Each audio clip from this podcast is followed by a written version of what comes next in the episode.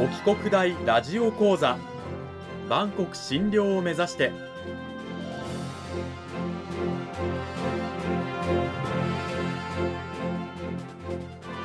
番組タイトルにある万国診療とは世界の架け橋を意味する言葉です。この番組はアジアの十字路に位置するここ沖縄にある沖縄国際大学で日々どのような研究や教育が行われているのかを発信していく番組です。案内人はラジオ沖縄アナウンサー小橋川響が務めます。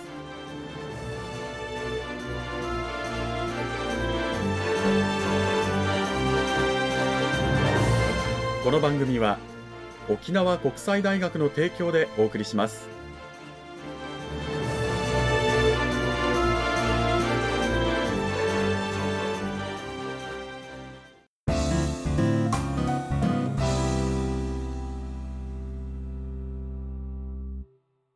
沖国大ラジオ講座今週は先週に引き続き沖縄国際大学法学部法律学科の青木博義先生を迎えてお送りします。青木先生今週もよろしくお願いします。よろしくお願いいたします。講義タイトルは憲法と動物法ということで今週の内容に入る前にまず私の方で先週の軽いおさらいをしていきたいと思います。憲法というのはまず国家の統治の基本法。ね、国会や行政裁判所といった国家機構の大枠について定めたものでこれを文章として定めていく重要性というのは国家が大きな力を持った組織が好き勝手に活動してね国民一人一人の基本的人権を侵害しないようにするためのもの。つまり憲法というのは基本的人権を保障するために存在しているんですよというお話から始まりました。じゃあ人間以外の動物たちは憲法との関係はどうなの？ということなんですが実は伝統的な憲法学の回答としては動物と憲法は無関係。憲法に関しては動物についての記載とかっていうのはありません。じゃあ外国はどうなんでしょうということなんですけれども諸外国ではですね憲法の中に動物保護に関する規定を持つ国が増えているという現状があります。スイス憲法ではですね、まあ、動物の尊厳の保障について定めていますがドイツやオーストリアルクセンブルクスロベニアブラジルインドエジプトといったね外国でも憲法の中に動物保護に関する規定が存在しています、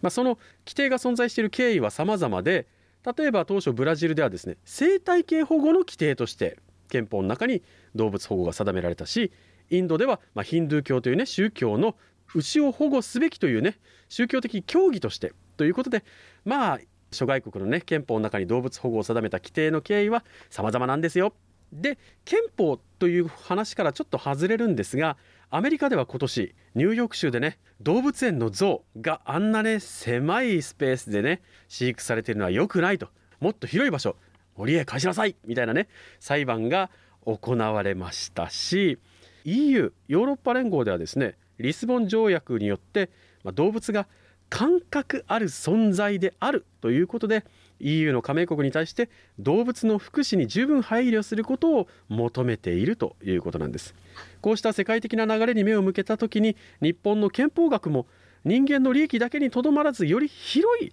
まあ、動物の利益についても考えを深めていく必要があるのではないでしょうかというのが先週第1週のお話でした。さあそれを踏まえた上で青木先生今週はどういったお話を聞かせていただけるんでしょうか？はい、今週は西洋における動物法の歴史ですとか、まあ、日本におけるそれのどういうふうに日本がそれについて考えてきたかと。また、憲法の視点から動物法を見たときに、どういう現代的意義、実際的意義があるのかといった話ができたらいいなと思っています。なるほど。まず、西洋におけるこの動物法なんですけれども、そのスタート地点ってどのあたりにあるんでしょうか？そうですね。意外とまあ最近のこと、まあ最近といってもちょうど200年前にあたるんですが、イギリスで始まったというふうに言われています。マーチンさんという議員さんが制定した法律という意味でマーチンアクトというふうに言われているんですが、1822年のマーチンアクトで初めて動物一匹一匹を直接保護しようとする法律としてできたというふうに言われています。これまではこう誰かのものだった場合はダメですよ罪に問いますよだけどマーチンさんのは誰のものでもない動物でもそれはダメですよっていうことですごい画期的だったわけですよね。そうですね。まさにそこのところがエポックメイキングであったというふうに言われています。うん、その後、まあ、ヨーロッパではどういった動きがあったんでしょうか？そうですね。このマーチンアクトっていうのをモデルみたいな形にしまして、他のヨーロッパ諸国、フランス、ドイツといった国々でも動物保護法が整備される流れができたりとかですね、海を越えてアメリカでも各州において徐々にこういった動物保護法が整備されていったっていう経緯があります。現在私たちが生きる世界ではもっと動物ってね彼らにとっては生きやすい環境になってそうなイメージがあるんですがあまりそうでもないかなって現状思うんですけど実際その活動の流れというのはどうなったんでしょうその後は？実は一回この活動、まあ、20世紀前半頃になると一度失速するというふうに言われています。まあ、失速の理由はいろいろな説が唱えられているんですが、おそらくは身近な動物っていうもの、まあ、馬車で使われていたり、農業で使われていたりした動物がちょっとずつ遠い存在になって、自分ごととして動物のことを考えるということが、まあ、停滞していくっていうことがあったのかなというふうに思っています。それはその後ずっとじゃあ停滞したままなんですか現在まで？いや、それは実はそうではなくてですね、まあ、動物保護運動は、まあ、20世紀中盤から後半にかけて、まあ、第二次世界大戦以降ぐらいから再活性化したというふうに言われていて、その背景にはですね、人間と動物の間の関係が広がっていったっていう言い方をしましたが、まあ、それがおそらくもっと広がってしまったことによって、逆に動物の扱いがあまりにもひどいような、まあ、大規模工業畜産みたいなものが一部の西洋諸国で本当に動物を完全に商品として扱うというような、もちろんそれもいろいろな考え方がありますが、そういったことを問題視する向きというのが出てくる流れができて、それを哲学的に問題にする方や、まあ、ジャーナリストの方がそれを問題にしたり、あるいは科学をやっている動物実験をしている科学者の人たちが、それを問題視して、あまりにもひどいんじゃないかと告発するというような流れができたという背景があります。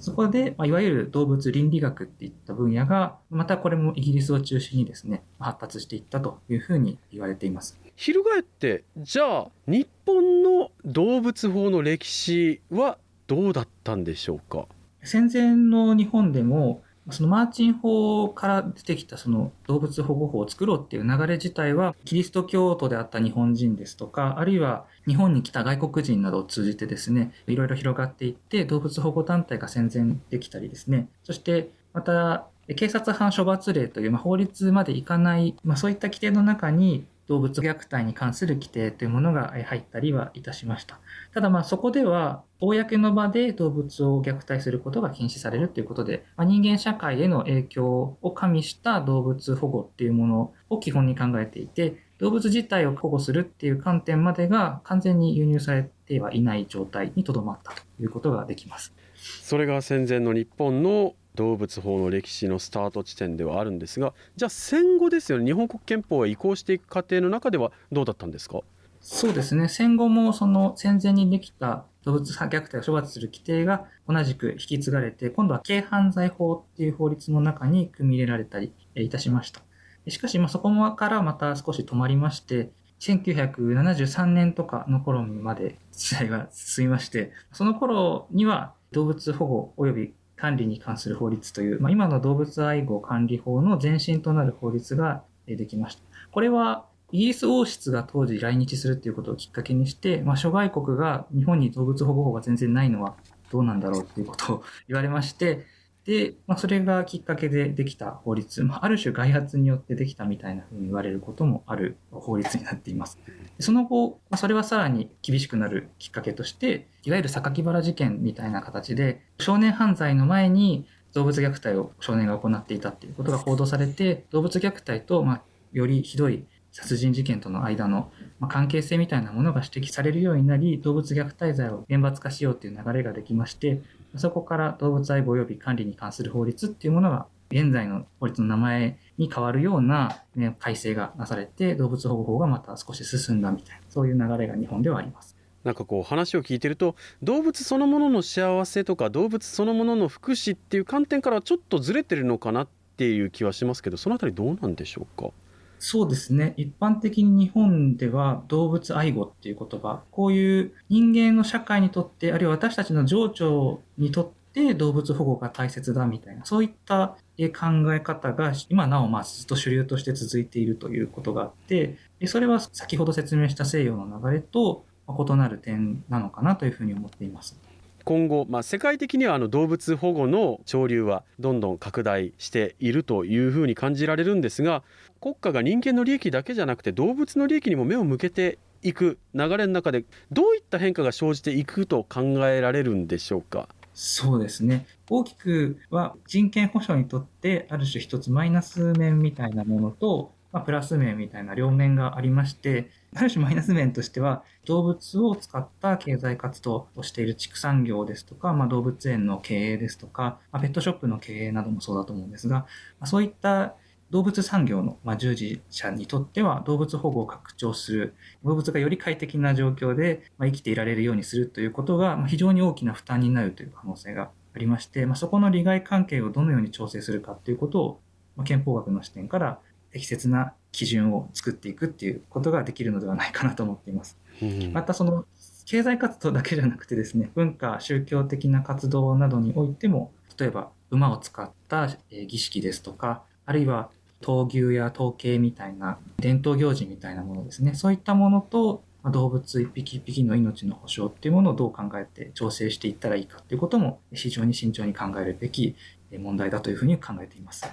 逆にこう我々人間社会にとって大きなプラスになると予想されるようなことっていうのはあるんでしょうか？そうですね。今のコロナウイルスの発生なども、まあ、その中国の野生動物を食べるとか、森を切り開いて出てきた、まあ、コウモリから来たみたいな、まあ、そんなことも説として言われていたりしますが、まそういう新しい人獣共通感染症みたいなものとか、そういう感染症とかが生じないようになるための仕組みとして、ま動物の福祉っていうものを考えることもできるんじゃないかというふうに言われています。つまり、公衆衛生の公衆っていう概念の中に人間だけじゃなくて動物も含めて考えることによって異生命が生きていくのにより良い環境っていうものが構想できるのではないかというふうな指摘を最近はされることがあります。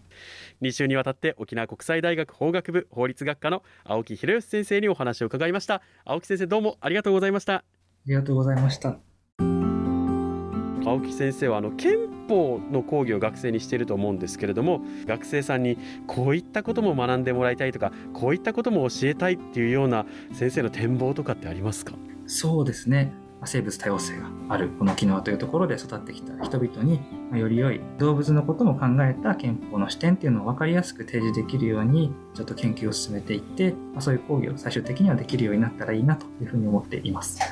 ぜひそういった視点観点に興味があるという方は沖国大の青木先生の研究室のドア叩いてみてください。